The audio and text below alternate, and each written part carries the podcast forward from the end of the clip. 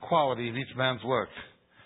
If any man's work which he has built upon it remains, he shall receive a reward. If any man's work is burned up, he shall suffer loss, but he himself shall be saved, yet so as through fire. And then it goes on speaking about the language of the temple, that we are the temple. Let's understand this idea of Christ, the foundation.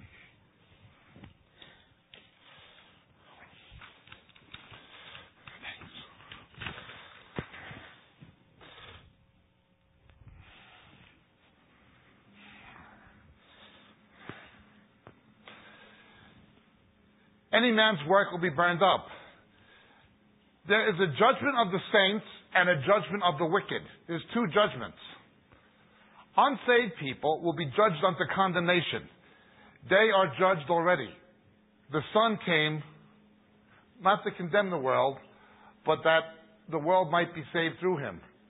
Unsaved people have been judged already. They only appear for sentencing. That's all. Okay? They're condemned already. Anyone who believes has passed from death to life. Turn with me very briefly, please, to the first Psalm. I've pointed this out before, but let's look at it quickly. Psalm 1.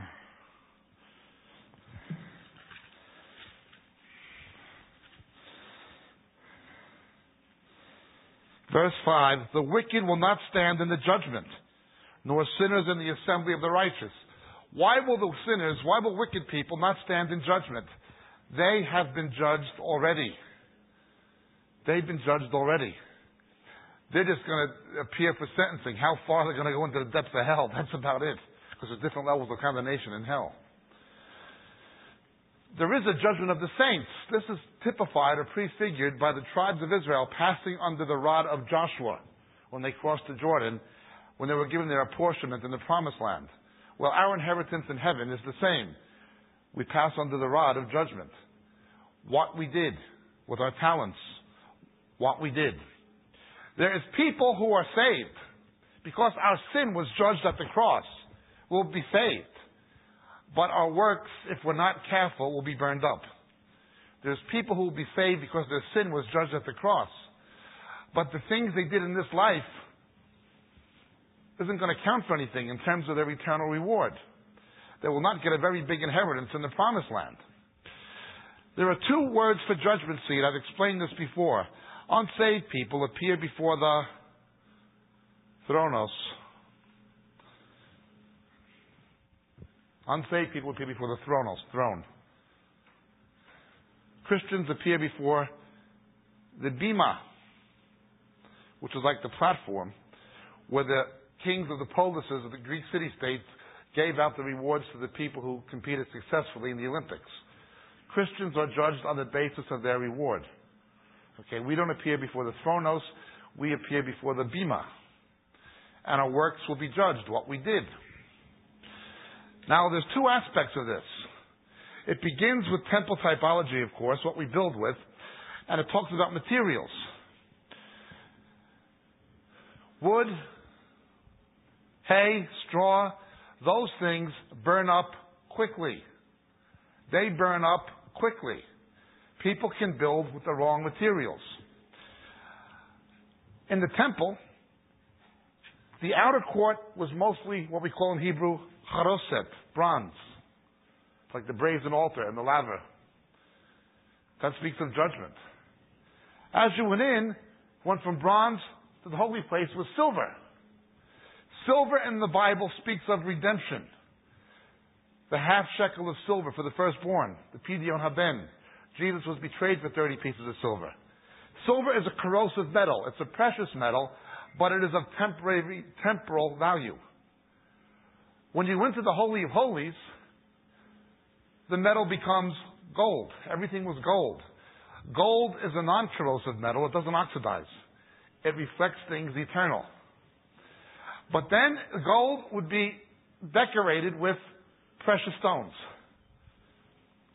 These precious stones were formed by heat and by fire.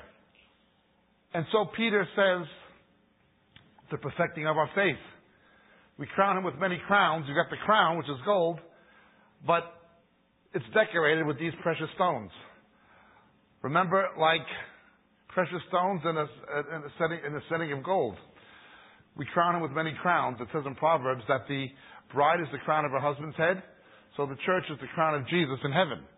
This is gold and the precious stones formed by fire. The further you went in, the more precious the things began. And of course, the, the high priest had the precious stones on his breastplate and on his shoulders for the tribes of Israel. That's the way would it be, precious stones. The people of God would be precious stones, but they're formed by heat and by fire, by pressure. You know, the trialing of our faith. Not, not that the trials are any good, but persevering in the trials are good. Amen. They form the precious stones that decorates the gold. But that has to do with the second aspect, the materials we build with. The first aspect is what I want to look at tonight the foundation we built on. As you can tell by my Bugs Bunny, Barbra Streisand, Robert De Niro accent, I'm from New York. I was born three miles from the Statue of Liberty as a crow would fly. And in New York, we have over 1,100 skyscrapers. More than Chicago and Hong Kong put together, which are the next two cities that have the most skyscrapers after New York. 100 stories. 80 stories, 100 stories, that would not be that unique. In England, where I live now, London, there's only a few skyscrapers, and while they're a big deal in London, in New York, they wouldn't, they'd just be ordinary buildings. There wouldn't be anything unique about them too much in terms of their height. And when I was a little kid, I used to go by when they were building skyscrapers. And they had wooden panels all around the construction site. And then they cut holes in it so you could look in there and see what was going on. And they had little holes down there so little kids could look through there and see what was going on. New York is, Manhattan is, is bedrock. It's, it's, rock. That's why it can sustain so many skyscrapers. It's, it's rock.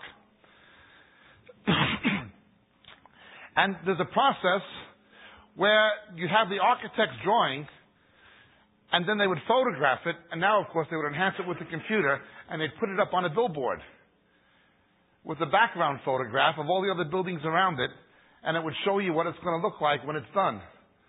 So you look up there at the billboard with what's going to be done, and then you look through there, through the holes in the panels, and see what they're doing. And I guess as a kid, I would look at it and everything, but they would spend months and months and months going down, getting the foundation right. They'd spend ages going down. And you'd be looking at that poster, that, that billboard, it's not going to look like that for they're going the wrong way. That thing's going on. You've got to get the foundation right. God will spend a long time getting the foundation right in somebody's life before he can really use them. God spent 2,000 years getting, working with Israel before the church was born.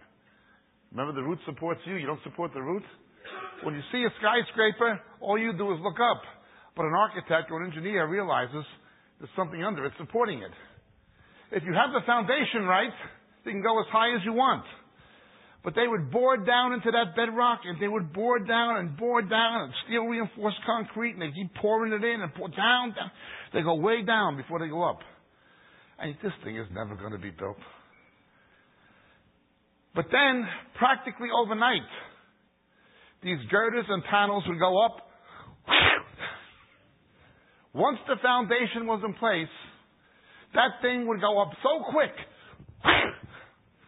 practically overnight, the skyscraper's up there.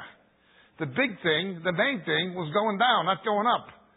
The main thing was getting the foundation right. If the foundation was right, do anything. Skyscrapers are built in Chicago on Lake, Long Lake, Michigan, and in Manhattan, they actually sway. They can sway. The ones in San Francisco and in Tokyo, they actually are earthquake proof. They will give because of the way the foundation is built. In fact, they even use the steel, the, the steel on, on bridges, on, on steel suspension bridges like the Golden Gate Bridge or the Verrazano Bridge. It actually breathes you know, as it were. It expands like a quarter of an inch a year and contracts with the summer and goes back in the winter. They figure this stuff out with the micrometer right down to a fraction of an inch or less, even centimeters. Well, these buildings are made like that, that they can actually give with the wind. When you, when you go that high, you get strong, strong breeze, wind up that, that, that high. Everything depended on getting the foundation right. If you're going to have something 100 stories high or more that can go like that and still stay upright and erect like that, you got to have a pretty good foundation. If the foundation is wrong, you wind up with the Leaning Tower of Pisa. Now, the Leaning Tower of Pisa, I never saw it. My wife has seen it. I've been to Italy, but I've never been to Pisa. Well, it's okay to have one like that just because it's a curiosity. But the fact is, it wasn't supposed to turn out like that. and they tell me that the traffic is banned all around it and stuff like that because the thing can tip over. You got to get the foundation right. If the foundation is right, you can go as high as you want. There is one foundation. Now, the Roman Church says, of course, the foundation is the Pope. Upon this rock, they make him the, the foundation. Antichrist does not only mean against Christ, it means in place of Christ. So they have another rock upon which they build. You understand why the papacy is Antichrist, why the Roman Catholic Church is Antichrist. But the foundation that's important is this Christ, Jesus Christ. Remember, Jesus Christ is Him on earth. He is the way, the truth, and the life. There are many truths in the Bible, but all other truth must be predicated on the truth of Christ. Christ crucified, Christ risen, Christ coming again.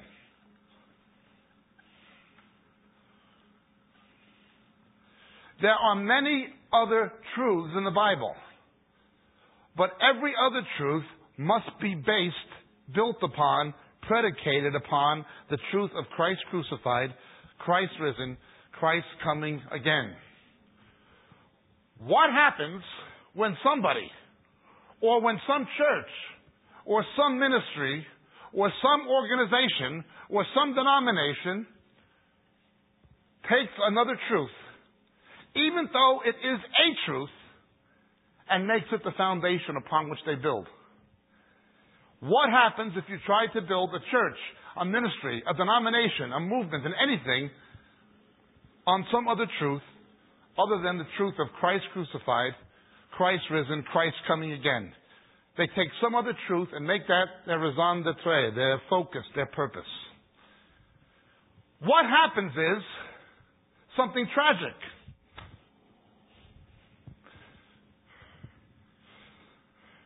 It is a truth that becomes a lie. A truth becomes a lie. The truth is Christ. All other truth has to be predicated upon the truth of Christ. Christ crucified, Christ risen, Christ coming again. That's the only foundation you can build on. What happens if they take some other truth, a truth from Scripture, and make that the purpose? This has much to do with what has gone wrong in the church throughout the centuries and what has gone wrong in the church today. Let us understand this.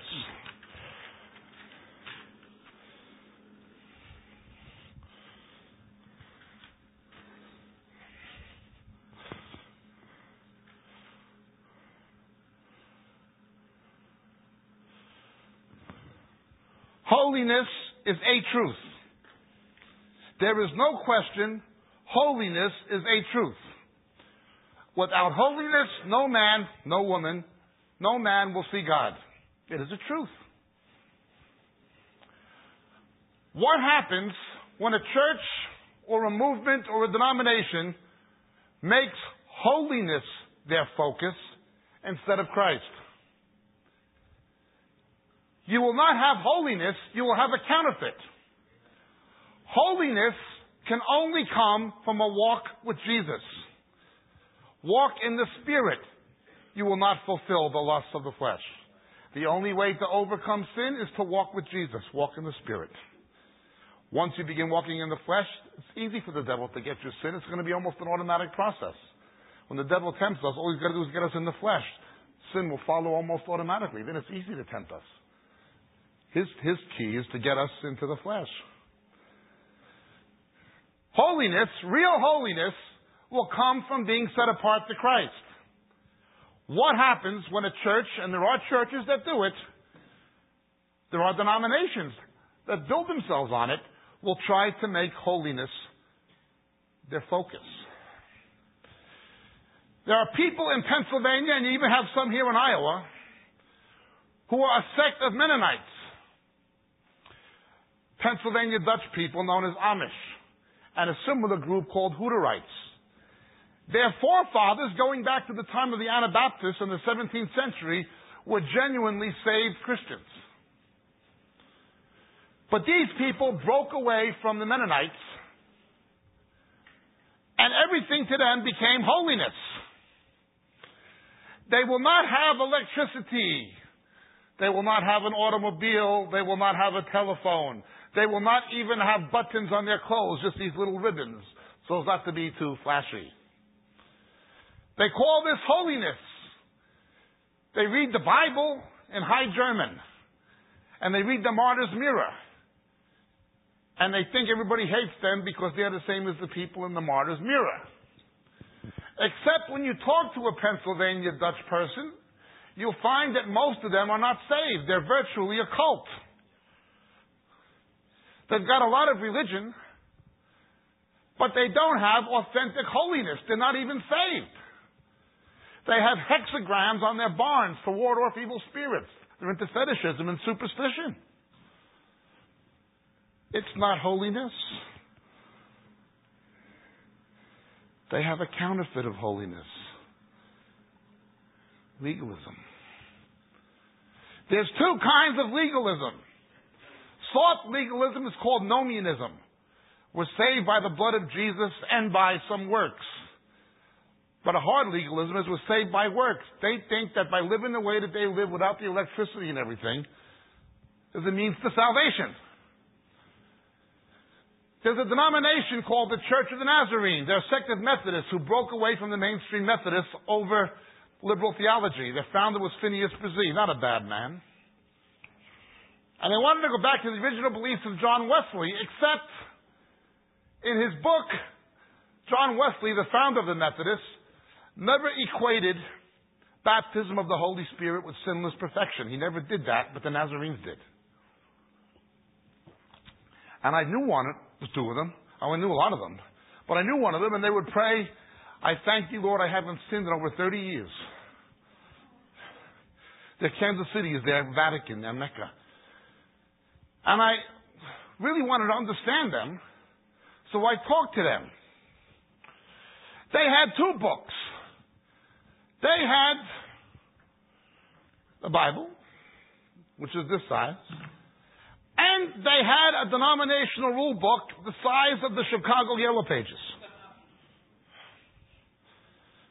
And in there it was stuff like, don't take your children to the circus because the girls who ride the elephants wear skimpy costumes and it might encourage lust. all this kind of stuff. Don't go to the movies and all that stuff.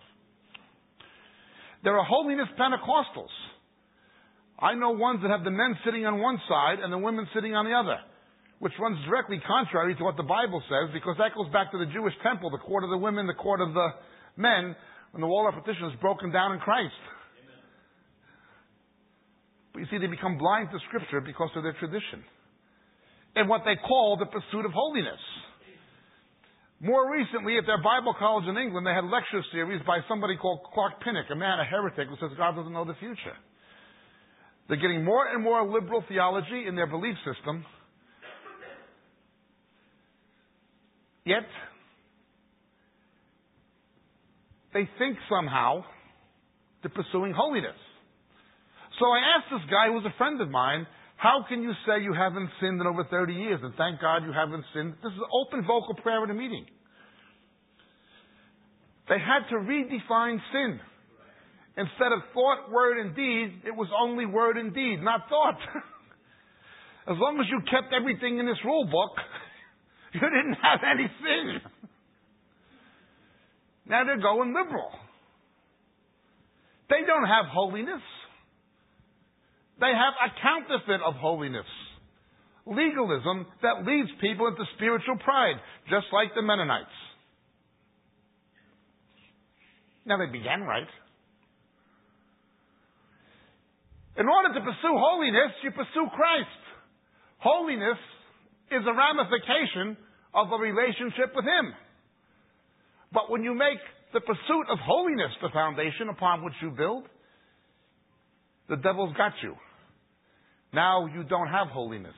You have a counterfeit. He does not want people to be holy. What a better way to trick people into not being holy for getting them to be legalistic. They're not even saved. They're not even sanctified, these honest people. And they're only one example. There are others. And when somebody does get saved, they get shunned by the community. Crazy. You become like the world because you have electricity. Serious business with them. I went to their festival once when I was a kid in, in Pennsylvania, and it's these people literally tried to live in the 17th century. Much like the Hasidic Jews. They tried to live in a Jewish shtetl in Eastern Europe in the 17th century or the way the Muslims. The Quran cannot be applied to the modern world. They're trying to hold on to things that were there from the seventh, seventh century.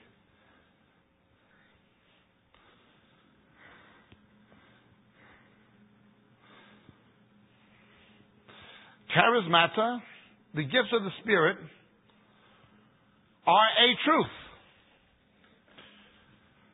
However, the gifts of the Spirit are given to equip the church to replay the ministry of Jesus.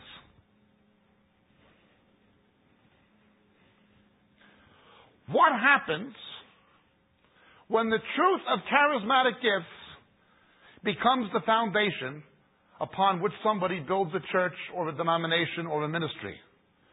What happens when they seek the gift above the giver? They chase a manifestation of the Holy Spirit instead of the Holy Spirit Himself. More than that, it's not even the Holy Spirit because the Holy Spirit points people to Jesus. Their faith is pneumocentric, but ultimately it becomes experiential. They don't have charismata. They have built on a wrong foundation. They have charismania. They have Toronto or Pensacola or something like this. They don't have real charismata. People rolling on the floor imitating animals, that's not charismata. That's just sick. Rodney Howard-Browne and Kenneth Copeland clowning in tongues, that's not glossolalia. That's perverse.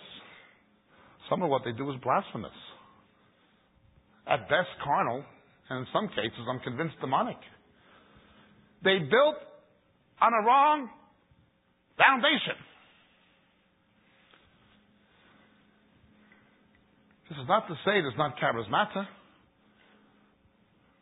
but they don't have charismata. They have a counterfeit, charismania. The truth has become a lie. Now,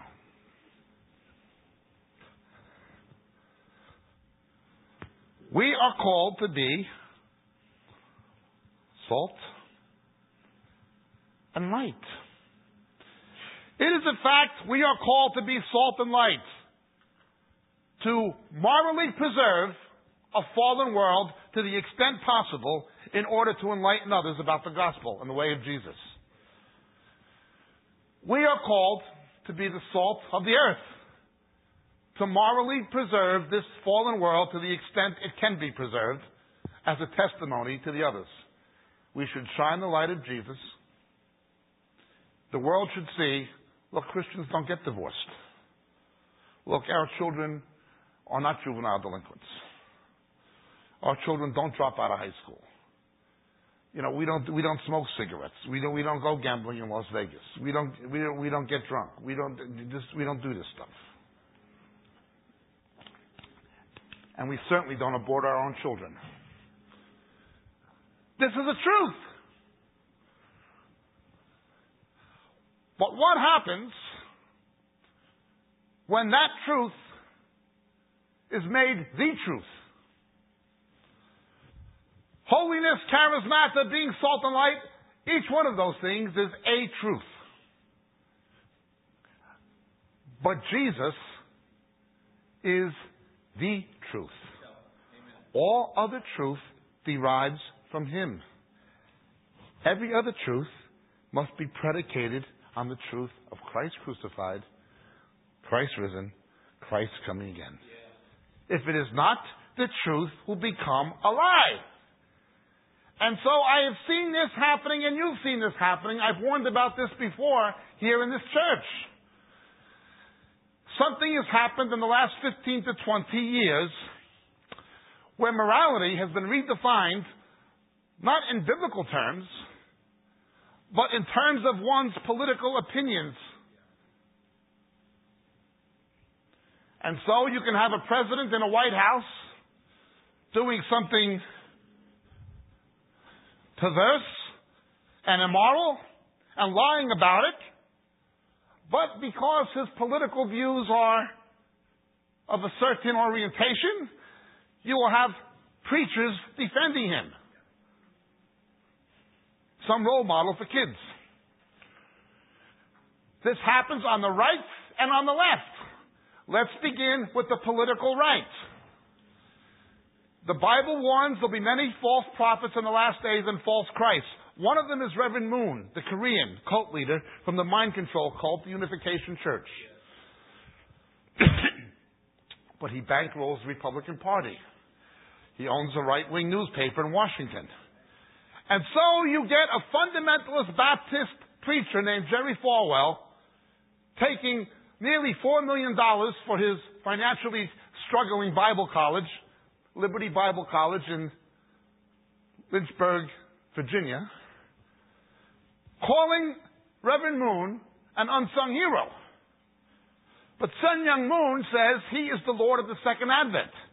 In his book, The Divine Principle, he says he's the return of Jesus Christ. And his wife is the Holy Spirit. Jerry Falwell says he's a hero. God says he's an antichrist but his political views are right. He's helping to morally preserve American values. He's a Republican. That's it. Forget about the fact he's an antichrist. He's a hero. Ask Jerry Falwell. That's being preached from an evangelical Baptist pulpit. True story. There are over 300 verses in the Bible dealing with the sin of social injustice. Over 300 in both Testaments. To God, sin is sin. In America, two out of three black children are born out of wedlock. Two out of three are born out of holy wedlock. Now, you go back to the founders of civil rights in this country, people like George Washington Carver, the scientist, and people like Booker T. Washington, the first black academic, these people were Bible believing Christians. They believed in biblical Christian values. They believed that the Bible was the way of upward mobility for the black man and other minorities. They established the cause of black advancement based on biblical principles. But now, you can have the Rainbow Coalition. Push. And a Baptist minister named Jesse Jackson can father a child out of wedlock, take money donated by corporations and foundations to help urban blacks and pay an extravagant salary to the mother of this father he, tra- he, he fathered, the mother of this child he fathered out of wedlock to keep her quiet. And when he gets caught, that's okay because his political views are right. In the opinion of some people, he's a good brother. He can stay a Baptist preacher. Falwell on the right can endorse an antichrist. He can call an antichrist a hero, but his political views are right, so that's okay. Two out of three black kids in this country born out of wedlock, and a minister of the gospel, a Baptist minister, their leader, their role model, takes money given to help urban blacks.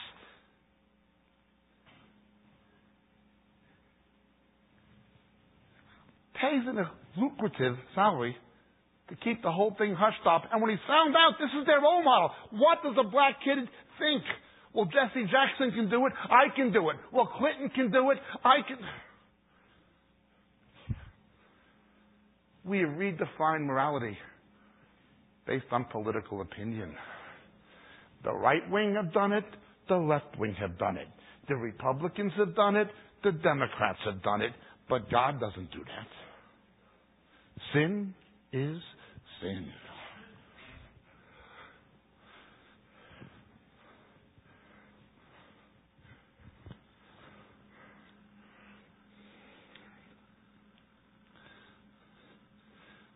Now understand this. Abortion, non therapeutic abortion, is murder. It'll bring the wrath of God. The same generation responsible for Roe versus Wade and killing these 47 million kids in this country, they themselves are going to be the victims of euthanasia. That's the next battle. Involuntary euthanasia is putting too much strain on the Social Security system, too much strain on Medicare. These same ones who killed these kids, their own lives, they're going to reap what they sowed.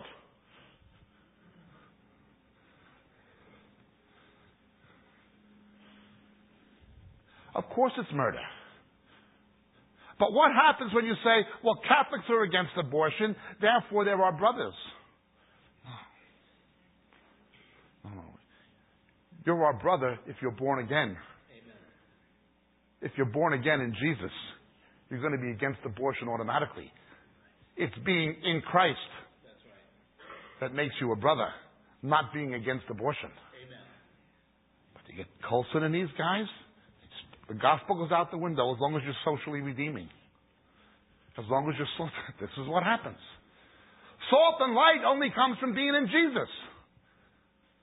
They build on the wrong foundation. So a truth becomes a lie. Let's look at another truth.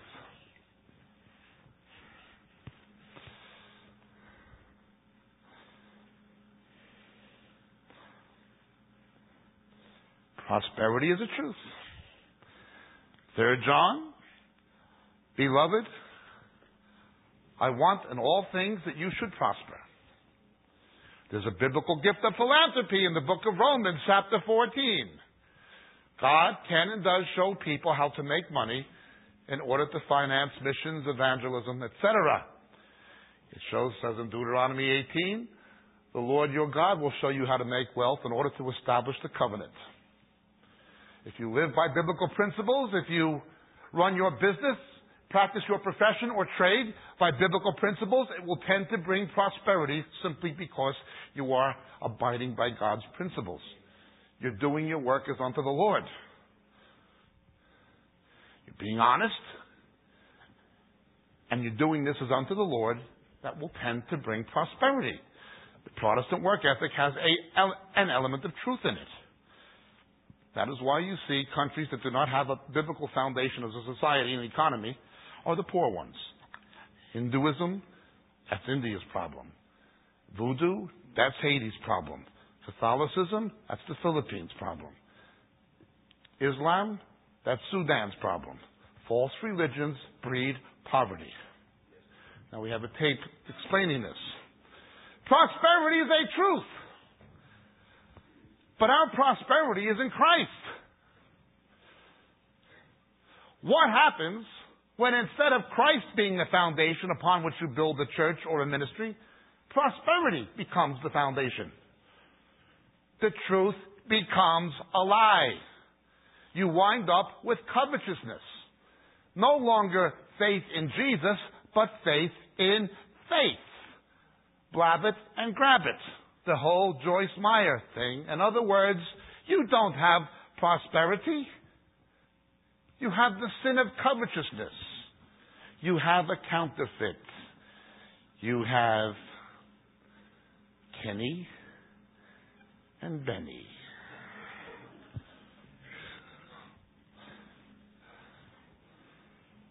A truth becomes a lie. Tragedy. Let's go further. Let me hit a bit close to home.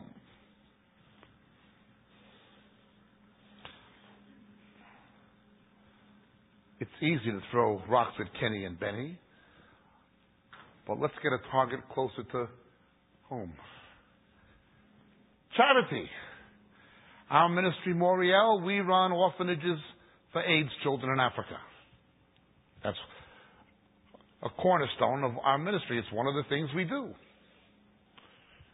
One of the most important aspects of our ministry that the Lord has given us. Helping the needy. If we turn our backs on human suffering, we have no testimony to them. How can you turn your back on dying children, hungry children, and try to preach Christ when you're not giving them the love of Christ? Charity is a truth. Helping the needy is an absolute truth. If we turn our backs on them, we have no testimony. What, however, is the biggest need of a poor person? The biggest need of any poor person is not food, not shelter, not education, not clothing, not housing. The biggest need of a poor person is the same need as the biggest need of a wealthy person.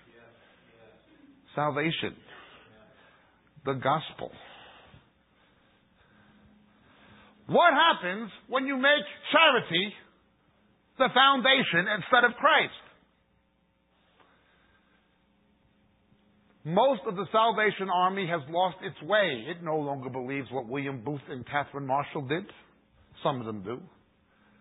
World vision has now become world hallucination. There's nothing Christian about Christian aid in any biblical sense. If a ministry stops being evangelistic, it'll stop being evangelical. If it stops preaching Christ, it'll stop believing in Christ. They will have a Christless gospel. They will have a social gospel. They'll have a Mother Teresa gospel. Pick up the Hindus and Muslims clean them up and give them a clean place to die with dignity and send them off to hell in a laundry chute. Go to hell, go directly to hell. Do not pass go, do not collect $200. That was her gospel. She said so. The truth becomes a lie. Now again, the biggest part of our budget is missions. We spend the most money on missions and evangelism in Israel and charity in Africa for these AIDS, AIDS children, HIV babies. Go on our website. Nobody is negating its importance. But you know, these kids are going to die. Unless God intervenes. And we tell these little kids, you're going to go be with Jesus soon. You're going to go be with Jesus soon. You're going to go be with Jesus soon.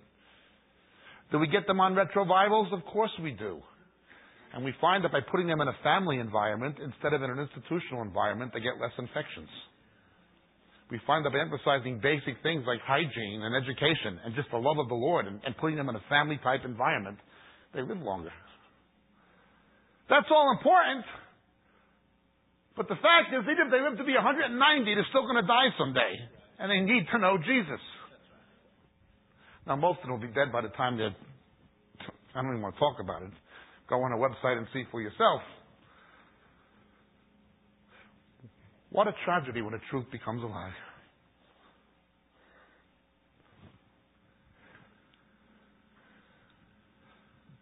Let's go further.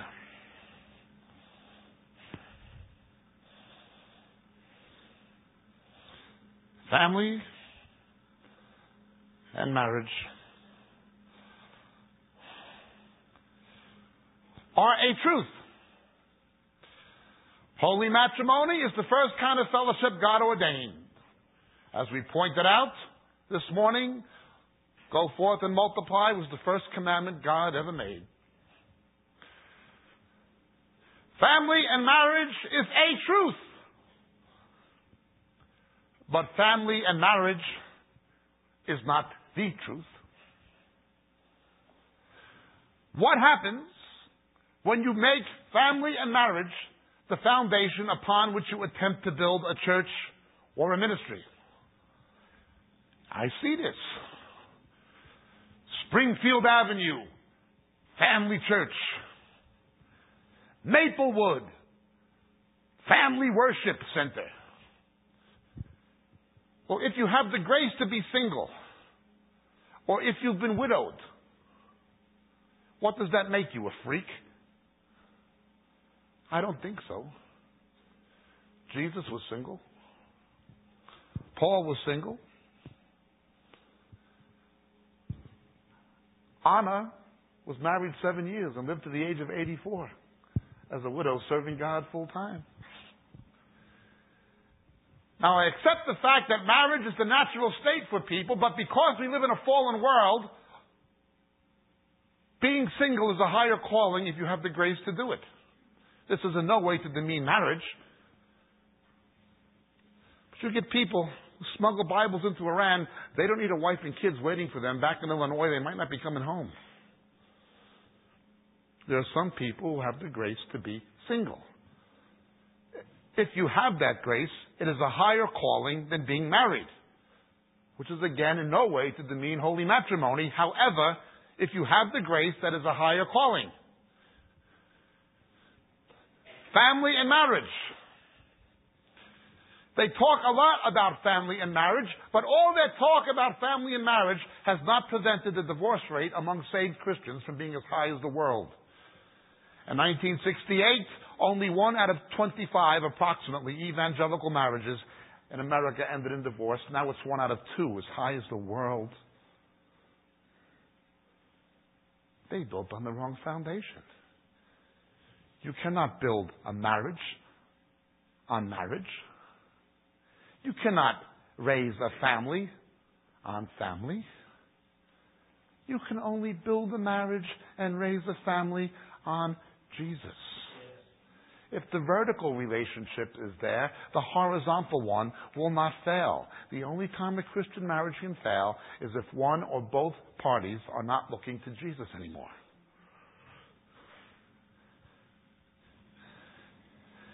And I see what this has done. It has led us down the ecumenical road big time. The Mormons are big on family, they tell you. In fact, the fundamentalist Mormons, who are the true Mormons,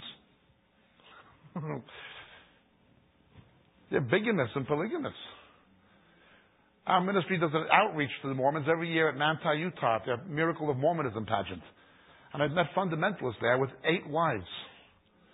I figured out what kind of a woman would want to share her husband with eight or seven other women. Well, I figured out how they did it. Guess how old these girls were when they got married? They're pedophiles.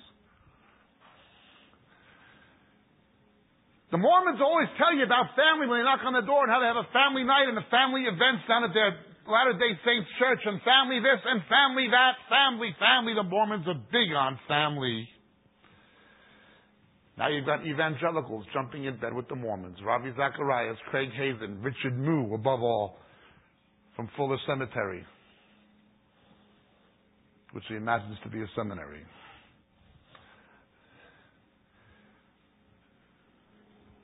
somewhere between two thirds and three quarters of the people who live in Utah are Mormon. Somewhere 60, 70% at least. At least nominally Mormon. Of the 50 states plus Puerto Rico and the District of Columbia, guess what state has the highest suicide rate among teenagers? Utah. Guess which state has the highest rate of clinical depression among housewives? Utah. Guess which state has the highest divorce rate? Utah. Family values. The Mormons are big into family. That's the problem. That's one reason why the divorce rate has become so high among Christians. They should be focused on Christ. Instead, they would rather focus on the family. Go down the ecumenical road with Jimmy Dobson, the religious phony. Tell him I said so. The truth becomes a lie.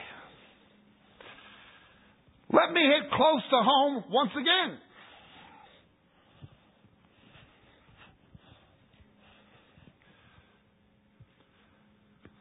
The prophetic purposes of God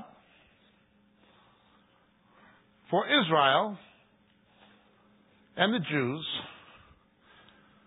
are a truth. Replacement theology is unbiblical. It is a false doctrine. Contemporary events in the Middle East are very much of prophetic significance pointing to the return of Christ. Those who don't understand this will not understand what they need to understand to be prepared for the last days. This is one of the key issues. And Satan has raised up people who are deceived to deceive others to teach against this. Again, Mr. Piper being one of them. Rick Godwin being another. It is a truth. Israel is indeed a truth. But Israel is not the truth. The truth is the God of Israel, the Messiah of Israel. There are organizations that will go with anything that has a Jewish emblem that comes in the name of messianic. Not realizing half the messianic movement is as off the wall as anything else in the body of Christ today. Some of it even heretical. Some of it Ebionites. Some of it denying the deity of Christ. Some of it so legalistic it's rebuilding the wall of partition between Jews and Gentiles that Christ died to break down. Now, my own family are observant Jews, but not legalistic ones and not ones that glory in Jewishness. They glory in Jesusness.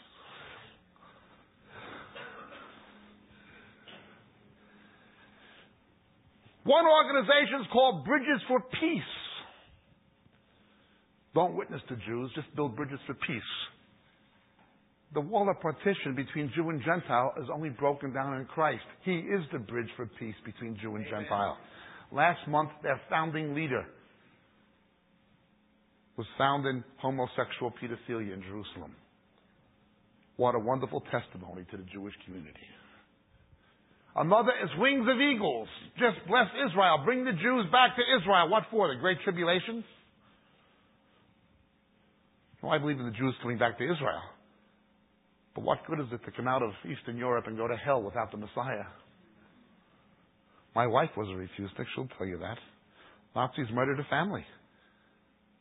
She'll tell you it was a tragedy that the Nazis machine gunned her grandfather, but it was a bigger tragedy that he didn't know Jesus as his Messiah when they pulled the trigger. The International Christian Embassy. They're neither Christian nor an embassy. Their leader is such a heretic, he said Jesus Christ never came to die. I have the tape in South Africa. They call themselves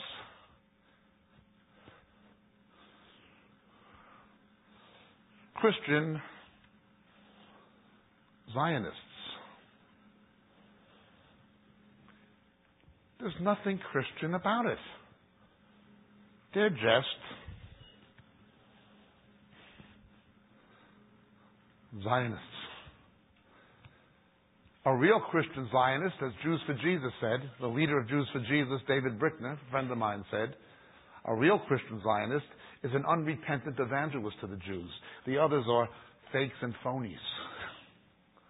That's what Jews for Jesus say, and they're right. A truth becomes a lie.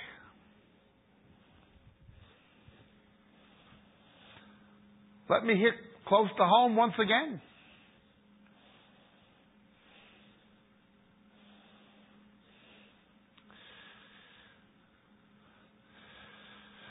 Discernment is a truth.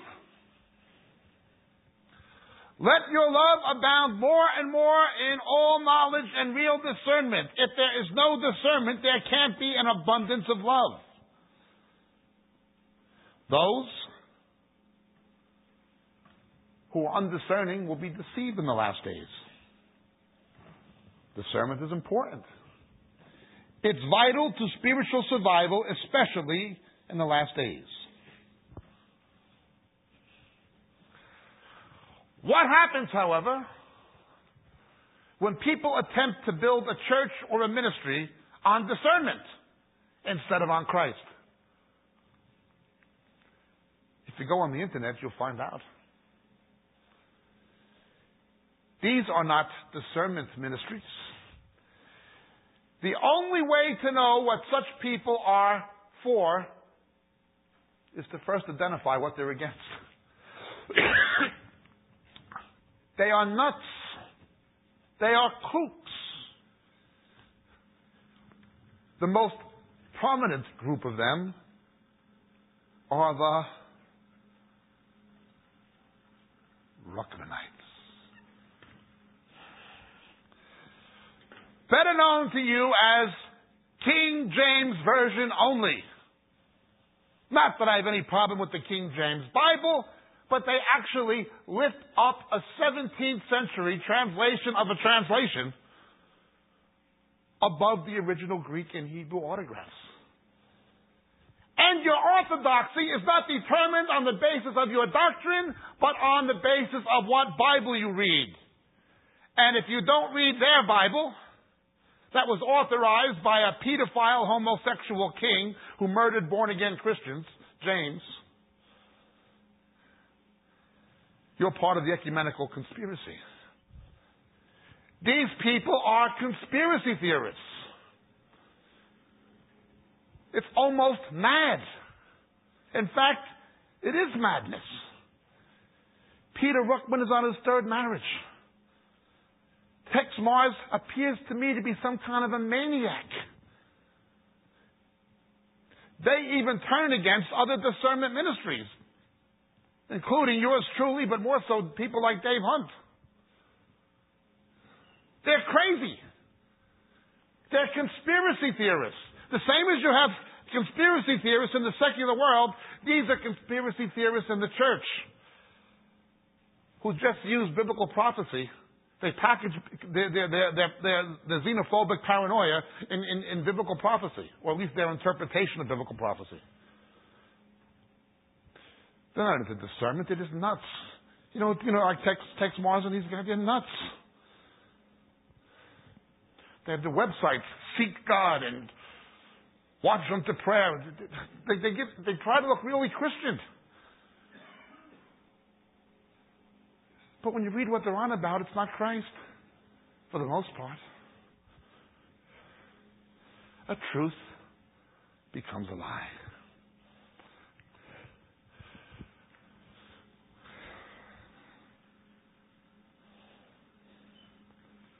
Church growth is a truth.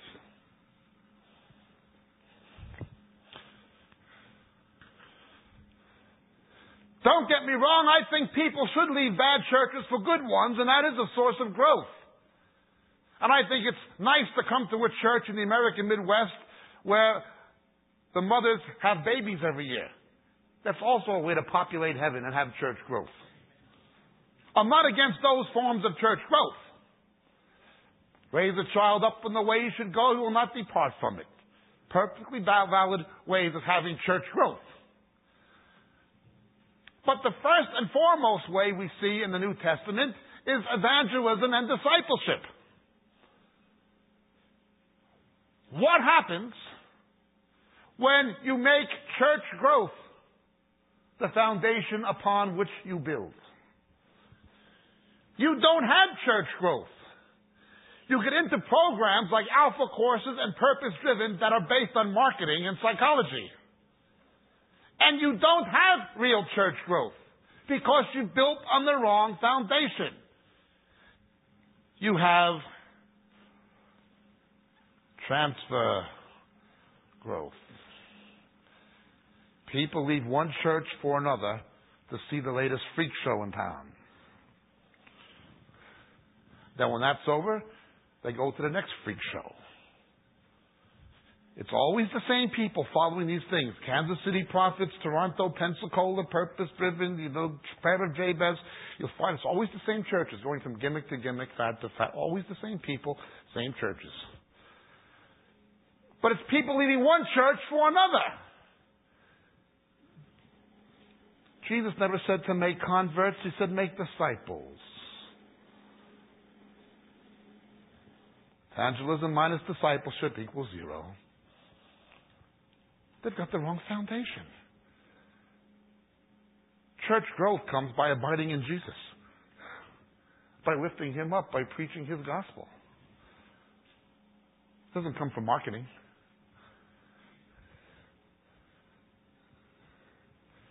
But that's what they're going with. And so instead of real growth, they have an artificial growth.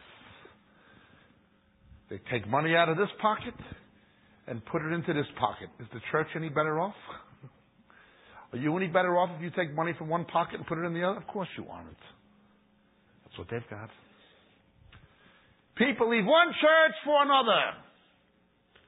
And even if somebody does get saved, what do they get saved into? A zoo? A truth becomes a lie. There is no doubt that the Bible says, study to show yourself approved. If somebody does not study the Word of God, they should not be in the ministry. God does not approve of them.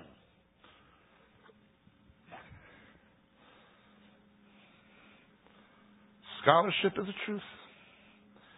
Jesus said this. When a scribe, somebody theologically trained, becomes a disciple, he brings out of the treasury things old and things new. There is a tremendous practical value in knowing Greek and Hebrew and church history, literary criticism. God can use these things. But what happens when scholarship becomes the foundation upon which you build instead of Christ? the servant becomes a master. You wind up with an intellectual faith that is no faith at all. The result of this has been higher criticism. Like John Shelby Spong, who I talked about this morning and saw on TV yesterday. These are tribal gods, these are ancient myths in the Bible. Source criticism and all this stuff. Wellhausen's theory of Pentateuchal sources. the truth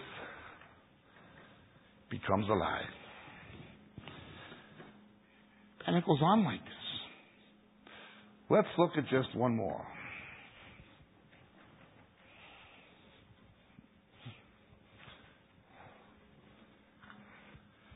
The Bible speaks about the renewal of the mind. Renewing the mind is a truth. But renewing the mind is not the truth. Jesus is the truth. We're a box in a box in a box like the temple. The innermost man or woman is the spirit. The holy place is our mind, our emotions, our intellect, the soul, then the body. The way God renews the mind is He renews the spirit. He puts a new creation in people spiritually when they're born again. As the new creation grows, as the new spirit grows and is conformed to the person of Christ, the mind follows suit. When they grow spiritually, they become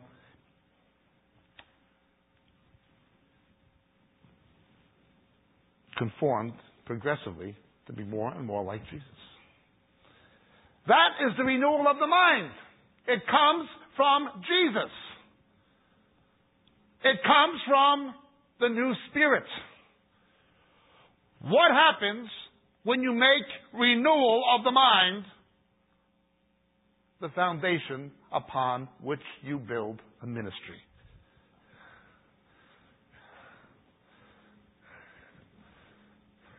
Another oxymoron emphasize the moron. They call it Christian psychology.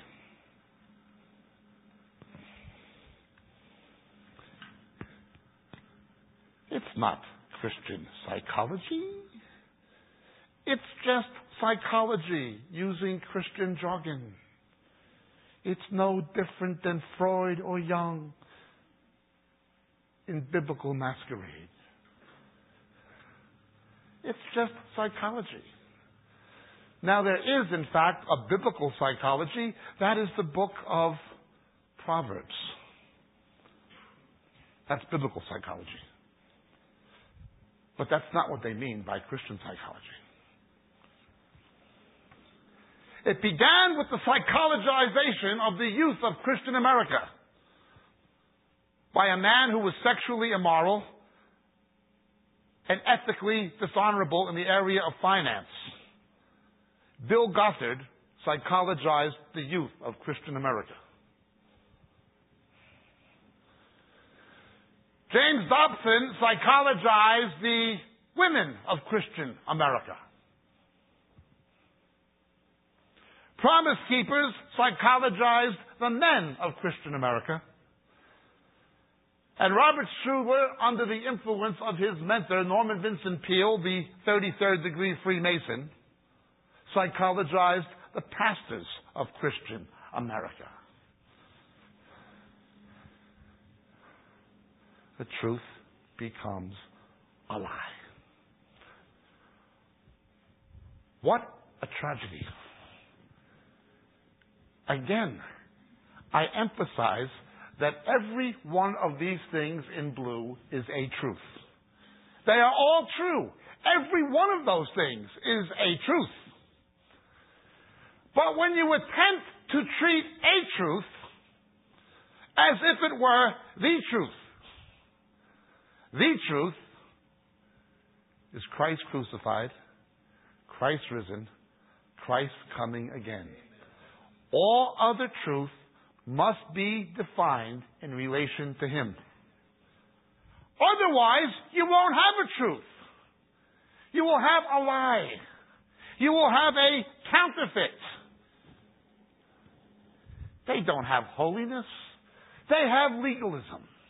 They don't have charismata. They have charismania. They're not salt and light. They're politicians standing in pulpits. They don't have prosperity. They have greed, covetousness. They don't have charity. They have a social gospel, etc., etc., etc. The truth becomes a lie. What a disgraceful tragedy. This has been a historical problem in the church for generations. But now it's reaching some kind of a climax that seems explosive. And people don't seem to realize it. You don't have to be a genius to figure it out.